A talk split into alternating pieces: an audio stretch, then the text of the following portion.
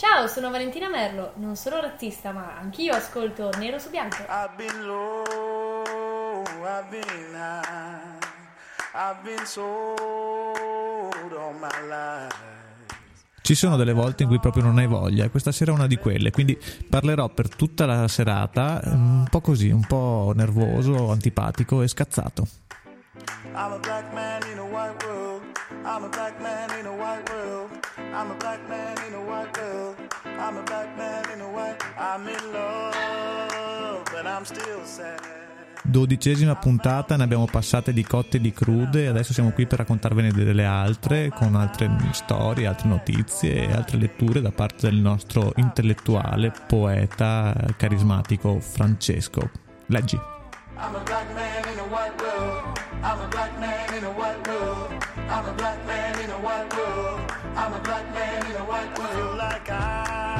Per tutto il Settecento e fino al Novecento, molti studiosi si dichiarano convinti che alle diverse razze corrispondano diversi livelli di sviluppo intellettuale. In basso in basso stanno gli africani, parenti prossimi alle grandi scimmie. Sopra di loro, attraverso una serie più o meno lunga di gradazioni intermedie, si arriva ai migliori di tutti, che manco a dirlo sono sempre gli europei, e manco a dirlo i maschi meglio delle femmine. I'm a black man in a white world.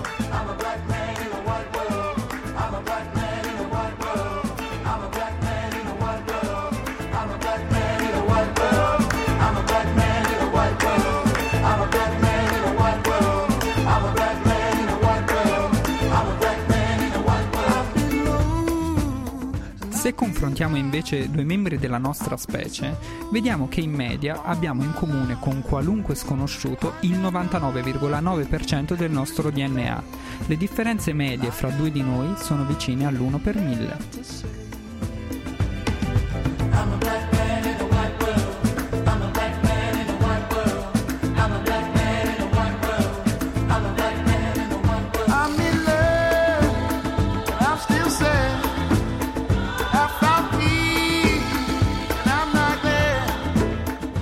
Ce l'abbiamo fatta anche questa volta, questa è la dodicesima puntata di Nero su Bianco, siamo gagliardi, no, io sono scazzato, ma ce la faremo anche questa volta. Buon ascolto!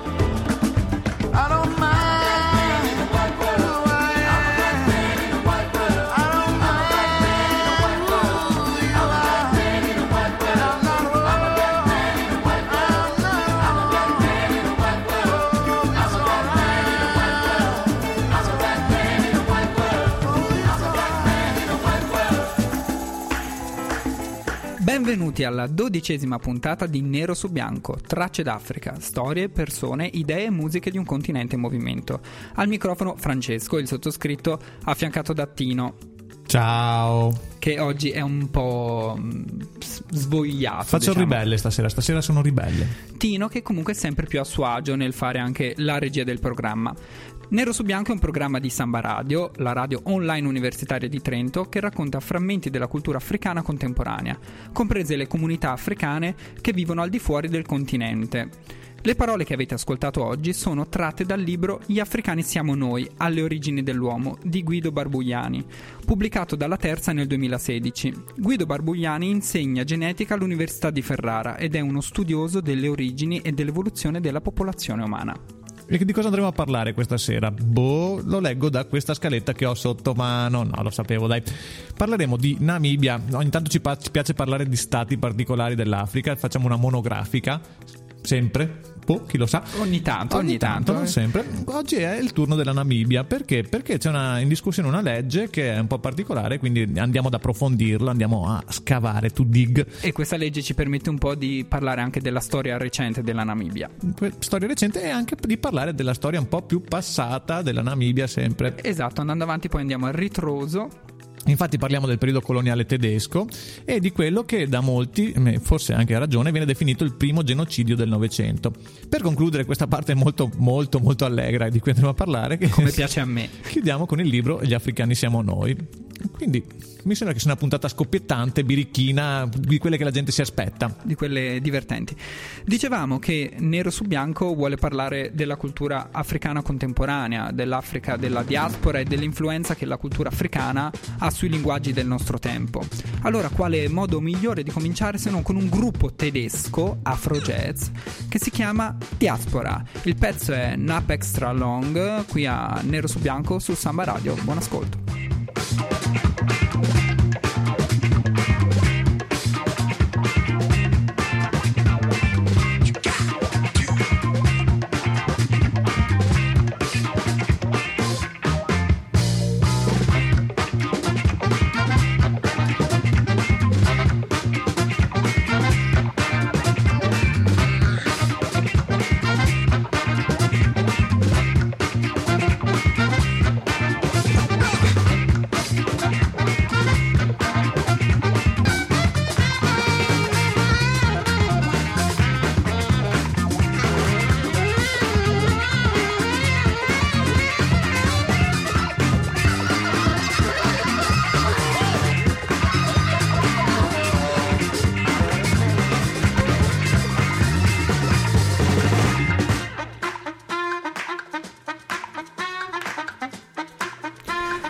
Avete ascoltato i Diaspora con la Z con il pezzo Nap Extra Long dall'album Island dell'anno 2017. Qui siamo sempre a Nero su Bianco su Samba Radio, al microfono Francesco e Tino. E quanto ci mancava il saxofono? Il saxofono ci mancava tantissimo perché è proprio uno strumento che piace tanto, tanto, tanto. Guarda che il sassofono è un grandissimo strumento e qua viene suonato molto bene. Come mai io dico saxofono e tu dici sassofono? Si può Francesco? dire sia saxofono, ah, sassofonista, saxofonista è una semplificazione fonetica, comunque saxofono va bene. Tra l'altro è una parola che mi viene bene, sassofono, senti come la mia S. Saxofono, meglio saxofono comunque dai. È l'ora della tesina che abbiamo dato da fare agli stagisti. Cioè io. Stagisti abbiamo detto preparateci del, preparateci del materiale per mm, la prossima puntata sulla Namibia. Ho fatto anche un PowerPoint che però mi hanno spiega- spiegato che in radio non funziona. Ma lo metteremo magari sul nostro pagino di Facebook che è nero su bianco trattino tracce d'Africa oppure la potete trovare anche sulla nostra account invece il nostro account Twitter che è chiocciola nero su B questa è eh, Nero su Bianco Tracce d'Africa, come avrete capito, e questa è anche sambaradio.it. Ci siete capitati magari girando la manovella della radio? No, perché è una, radio, una web radio è online, quindi forse l'avete fatto di Quindi è proposito. impossibile capitarci per caso. Magari se fate dei, dei link random su Wikipedia ci capitate per caso, chi lo sa. La Namibia si affaccia sull'Oceano Atlantico. Con, chi confina la Namibia? La Namibia si affaccia sull'Oceano Atlantico, nella- nell'area meridionale del continente africano, a nord del Sudafrica. Giusto per collocarla, magari non lo sanno. Ma infatti, ma è importante anche per me per sapere di cosa sto parlando. Va detto che è al secondo posto fra le nazioni con la minore densità al mondo, 2,5 abitanti per chilometro quadrato, mentre l'Italia Eh, non lo Io so. non me lo ricordo Però più. mi puoi chiedere qual è la prima per eh, minore densità al mondo? Qual è la prima? La Mongolia. Bravo Francesco. Pensavo che me l'avresti chiesto e mi ero preparato. No, stavo pensando a tutt'altro. Gran parte del territorio del paese è costituito da deserti e uno di questi, che è il deserto del Namib, dà il nome al paese. Cos'è che ci interessa oggi della Namibia mm, per questo blocco? Perché poi ne parleremo ancora. Che si sta discutendo di una legge molto particolare chiamata New Equitable Economic Empowerment Framework. NEEF. Eh, chiamiamolo NIF, che è più semplice, comunque l'hai pronunciato veramente bene. Non lo so, mandateci un messaggio e ditecelo sulla nostra pagina Facebook. Questa legge prevede nuove regole per la gestione delle aziende. Eh, è legata un po' alla storia di questo paese. Infatti, secondo questa legge, tutte le imprese namibiane dovranno essere possedute almeno per il 25% da persone, qui si aprono le virgolette, persone precedentemente svantaggiate, che in altre parole sono i namibiani neri. La legge dice che almeno la metà dei membri di tutti i consigli di amministrazione aziendale dovrà essere nera, quindi potremmo chiamarla la quota nera. La quota nera invece della quota rosa, quota nera. Finora il presidente namibiano, che tutti noi conosciamo, Haj- Hage Jane Gob, o Hage Jane Gob, o Hage Jane Job, non lo so, non ho idea, scusatemi. Neanche io. Si è mostrato restio ad appoggiare il NIF, ma di recente sembra che siano cresciute le pressioni all'interno del suo stesso partito che potrebbero portare presto all'approvazione della riforma e rivoluzionare così la gestione delle imprese nel paese. Ma perché ci sarebbe il bisogno di assegnare per legge una quota della gestione aziendale ai neri? Per capire il motivo bisogna ricostruire la storia recente della Namibia. La Namibia è una delle nazioni più giovani del mondo. Fino al 1961 ha fatto parte dell'impero britannico, poi è diventata una provincia amministrata dal Sudafrica. Già nel 1966 lo SWAPO, partito di ispirazione marxista, cominciò una guerriglia per l'indipendenza contro il Sudafrica, ma la Namibia ottenne la piena indipendenza solamente nel 1990. Sam Nujoma, leader dello SWAPO, è stato il primo presidente della nuova nazione indipendente e lo è stato fino al 2005. Lo SWAPO è ancora il primo partito del paese e ha abbandonato da anni la dottrina marxista. Le politiche coloniali dell'apartheid crearono divisioni profonde, razziali, etniche e di genere, che sono visibili ancora oggi in diversi settori della società namibiana, come il mercato del lavoro e l'educazione. Pensate che la comunità bianca costituisce circa il 7% della popolazione, eppure il sistema di affari è ancora per lo più in mano ai bianchi, sebbene la politica dell'apartheid si sia conclusa con l'indipendenza del 1990. La legge in discussione vorrebbe essere un rimedio a questa disuguaglianza. Ma dopo questa canzone andremo a capire meglio il perché di questa legge. Intanto ascoltiamoci i Gorillaz con Saturn's Bars, canzone di quest'anno dall'album Humans. System force me fi be a killer just like Rodney Price. All my life, no, all my life. One take Kobe, some boy don't know me. Though me rough, them can't believe a grandma draw me. Know a few pa- Cause I'm out when I'm staking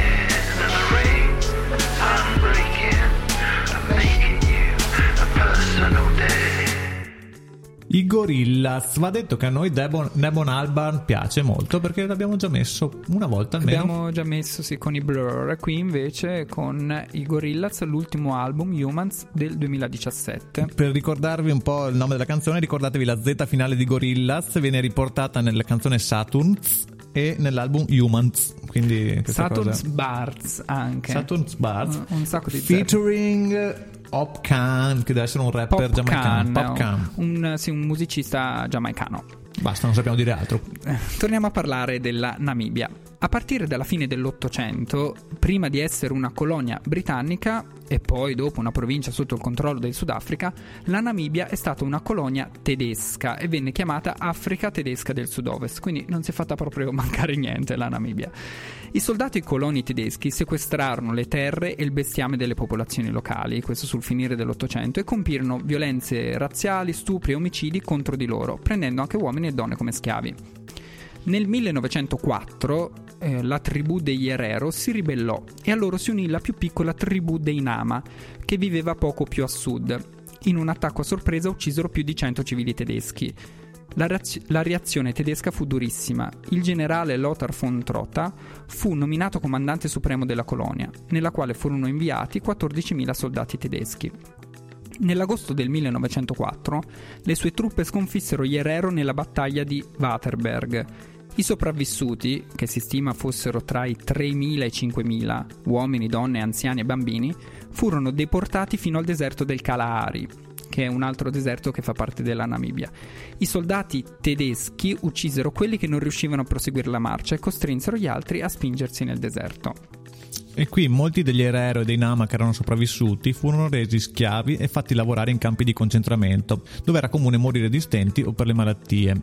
Il più conosciuto di questi campi fu quello di Shark Island, dove morirono tra le 1000 e le 3000 persone. Moltissimi prigionieri vennero uccisi sommariamente durante la loro detenzione, molte donne vennero stuprate e altri Herero e Nama furono usati come cavi per esperimenti di eugenetica. Le stime sul numero totale delle persone uccise nello sterminio variano molto. Le più alte, riportate da alcuni storici, parlano di 100.000 morti, le più basse di 25.000. Attualmente è in corso un negoziato tra la Namibia e la Germania per un eventuale risarcimento economico. I negoziati però stanno procedendo con difficoltà per via delle proteste delle tribù Herero e Nama, che come al solito da mesi sostengono di non essere state sufficientemente coinvolti da Germania e Namibia. I rappresentanti di queste tribù hanno fatto causa alla Germania in un tribunale di New York, chiedendo dei risarcimenti ai discendenti delle persone morte nello sterminio degli Herero e dei Nama. Per decenni il governo tedesco si è rifiutato di usare la parola genocidio, e questa cosa è una cosa che ritorna torna spesso.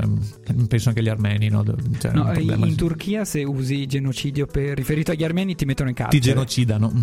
Eh, per descrivere, quindi non, non viene usata la parola genocidio per descrivere lo sterminio degli Herero dei Nama. Per molti anni. Ma nel, nel 2015 il ministro degli esteri tedesco Frank Walter Steinmeier, Steinmeier. ha firmato una linea, guidata che prescri- una linea guidata che prescrive di riferirsi all'episodio con le parole crimine di guerra e genocidio. Sam Kambazembi, un capo erero i cui bisnonni morirono nella battaglia, ha paragonato lo sterminio in Namibia alla Shoah, spiegando la sola differenza è che gli ebrei sono bianchi e noi siamo neri. I tedeschi pensavano di poter tenere la questione sotto il tappeto e che il mondo non ne sapesse mai niente, ma ora abbiamo attirato l'attenzione. Ascoltiamo adesso un'altra canzone, sono Yalma Megretta con il pezzo Black Atina dall'album Lingo dell'anno 1998. Va detto che questa canzone volevamo metterla molto tempo fa, poi vi spiegheremo un po' la storia che ci sta dietro perché è una storia frizzante legata all'origine di questa trasmissione. Real is reality, individuality, not sucked front for a salary. You know what I'm saying? Siamo buoni, chiamiamo con nome, mi non tengo genio pazzo Se faccio Waar spijt als iemand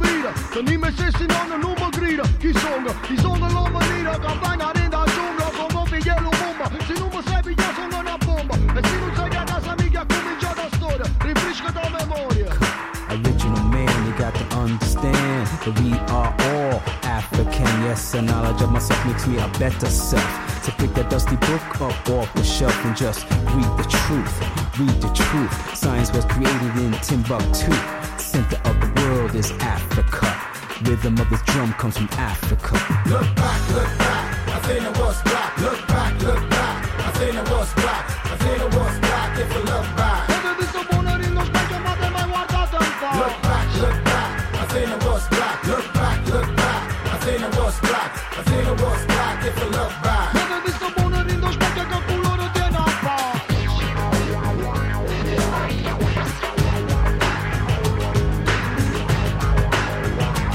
E questi erano Yalma Megretta con il pezzo Black Atina dall'album Lingo del 1998. Ricordiamo che state ascoltando Nero su Bianco su sambaradio.it. Io sono Francesco e al mio fianco Tino. Buonasera, io sono Tino. E perché dicevo prima mh, di questa canzone che questa canzone ha un- una sensazione particolare per questa trasmissione? Perché è forse la prima canzone che abbiamo messo in una puntata pilota che non avete mai ascoltato e che era un po' la puntata con cui io e Francesco ci siamo cimentati per la prima volta con lo strumento radiofonico. Abbiamo capito che eravamo un disastro che non dovevamo mandare in onda quella puntata. Bruciatela, però questa quella puntata verrà fuori tra vent'anni quando saremo famosissimi e varrà milioni di Oggi, miliardi. quando ci chiameranno a Meteore. O quando mancherà una puntata un venerdì e quindi la, la metteremo dentro. non ne potremo più di fare queste puntate. È importante, per- era, era stata scelta quella volta e eh, viene scelta anche questa volta perché mh, questa cosa di Black Atina mh, mi ricorda un po' mh, un discorso che ha fatto un certo antropologo Martin Bernal, un discorso, un libro che ha, che ha scritto tra l'altro. Infatti mh, prende spunto dal libro di questo autore. Il brano Black Atina infatti lancia una provocazione ipotizzando che anticamente gli abitanti di Atena, la città della Grecia, culla di una grande e antica civiltà, fossero di origine nera. L'idea che, eh, che l'idea alla base del libro è che alle origini di tutte le grandi civiltà vi sia un incrocio di razze e culture. E, qui torniamo anche al libro di cui abbiamo parlato all'inizio. Un, un libro che però è più- un po' più scientifico forse di quello di, di Bernard. Assolutamente sì, perché l'ha scritto un genetista. O comunque diciamo che è scientifico anche quello di Bernard perché anche l'antropologia è una scienza, però questa è una scienza un po' più hard. Eh, ha un intento divulgativo, eh, è il libro che, mm, di cui abbiamo parlato e si chiama Gli africani siamo noi. L'autore stesso dice del libro: Gli africani siamo noi non è uno di quei titoli che si tirano fuori per impressionare gli ingenui con un paradosso, ma è davvero la sintesi, la più onesta possibile, delle nostre frammentarie conoscenze sulle origini dell'uomo e sulla nostra vicenda evolutiva. Cosa fa questo, questo scienziato? Astro- attraverso lo studio dei geni ci spiega che a partire approssimativamente da 100.000 anni fa i nostri antenati dell'Africa sono migrati in Medio Oriente, poi in Asia e in Europa e poi nelle Americhe. E poi l'autore, non contento, dimostra che dal punto di vista scientifico non sia sostenibile la distinzione dell'uomo in razze biologiche. Il confronto fra genomi di persone provenienti da tutto il mondo ci dice chiaramente che i nostri genomi somigliano a un grande mosaico, costituito da tesseri di provenienze anche molto differenti e che non si riscontrano differenze statisticamente rilevanti tali da poter raggruppare gli uomini in razze biologiche. Ad esempio, tra me e te, Francesco, ci sono differenze incredibili e cioè, no- non possiamo neanche guardarci in faccia perché tu sei di Firenze e io ti odio. In realtà molti ci scambiano anche per fratelli. Lo so che questa cosa ti dà veramente fastidio, ma spesso ci hanno chiesto: ma siete fratelli? Questa è solo la macchina del fango. Nel libro, inoltre, mh, eh, si parla anche delle mh, varie teorie che sono state formulate nel corso della storia mh, eh, in- e che tra l'altro tra queste teorie non si è mai riuscito a trovare un accordo, anche solo approssimativo, teorie sulle razze biologiche. Si passa da chi teorizza tre razze a chi propone una classificazione con più di 200 razze differenti e il libro ne fornisce un elenco di queste, di queste teorie. Il dibattito scientifico sull'esistenza delle razze biologiche comunque non è chiuso definitivamente, neanche adesso attualmente. C'è chi sostiene l'utilità del concetto di razza in campo medico e farmacologico, così eh, illustra nel libro l'autore. E quelli che sostengono l'utilità del concetto di razza dicono: d'accordo, abbiamo capito che nell'uomo non ci sono razze biologiche ben riconoscibili, ma nel nostro aspetto c'è qualcosa che ha a che vedere con i nostri geni. Questo qualcosa può essere importante dal punto di vista clinico. Per esempio, un medico, guardando il colore della pelle, può escludere una serie di malattie assenti o rare in quella razza e concentrarsi su quelle più probabili. Questa branca di studi si chiama medicina razziale e ha un vasto seguito negli Stati Uniti. Barbugliani la definisce la forma dolce dell'eugenetica. Strano che, fa- che sia famosa negli Stati Uniti, eh? Vero? Sì, mi piace questa cosa delle razze negli Stati Uniti. Anche le case farmaceuti- farmaceutiche hanno interesse a seguire questa idea per sviluppare farmaci con dosaggi diversi per i diversi mercati. Ma queste ricerche sono fallite e altre sono destinate a fallire, così almeno sostiene l'autore, perché ogni popolazione è troppo variabile al suo interno dal punto di vista genetico perché si possa sviluppare una medicina e una farmacologia razziali. Veramente, veramente interessante. Lo leggerò questo libro. Mm, te lo posso prestare, se ci ho capito qualcosa io, puoi capirlo anche tu. Adesso, guarda, finisco Americana di Chimamanda Ngozi Adichie che ho cominciato tre mesi fa. E poi, quando ho letto tutti gli altri di cui abbiamo parlato nelle scorse puntate, arriverò a questo. Se lo fai con questo ritmo ci metterai un pochino. Questa era Nero su Bianco, Tracce d'Africa. Noi vi ringraziamo per averci ascoltato. Vi ricordiamo che se volete ascoltarci andiamo in onda venerdì alle 16.30 e in replica martedì alle 20.30. Oppure chiaramente il podcast sempre disponibile su sambaradio.it. Mi scuso se questa sera sprizzavo nervosismo e astio da tutti i pori, ma ogni tanto capita a chiunque di essere un po' così upset.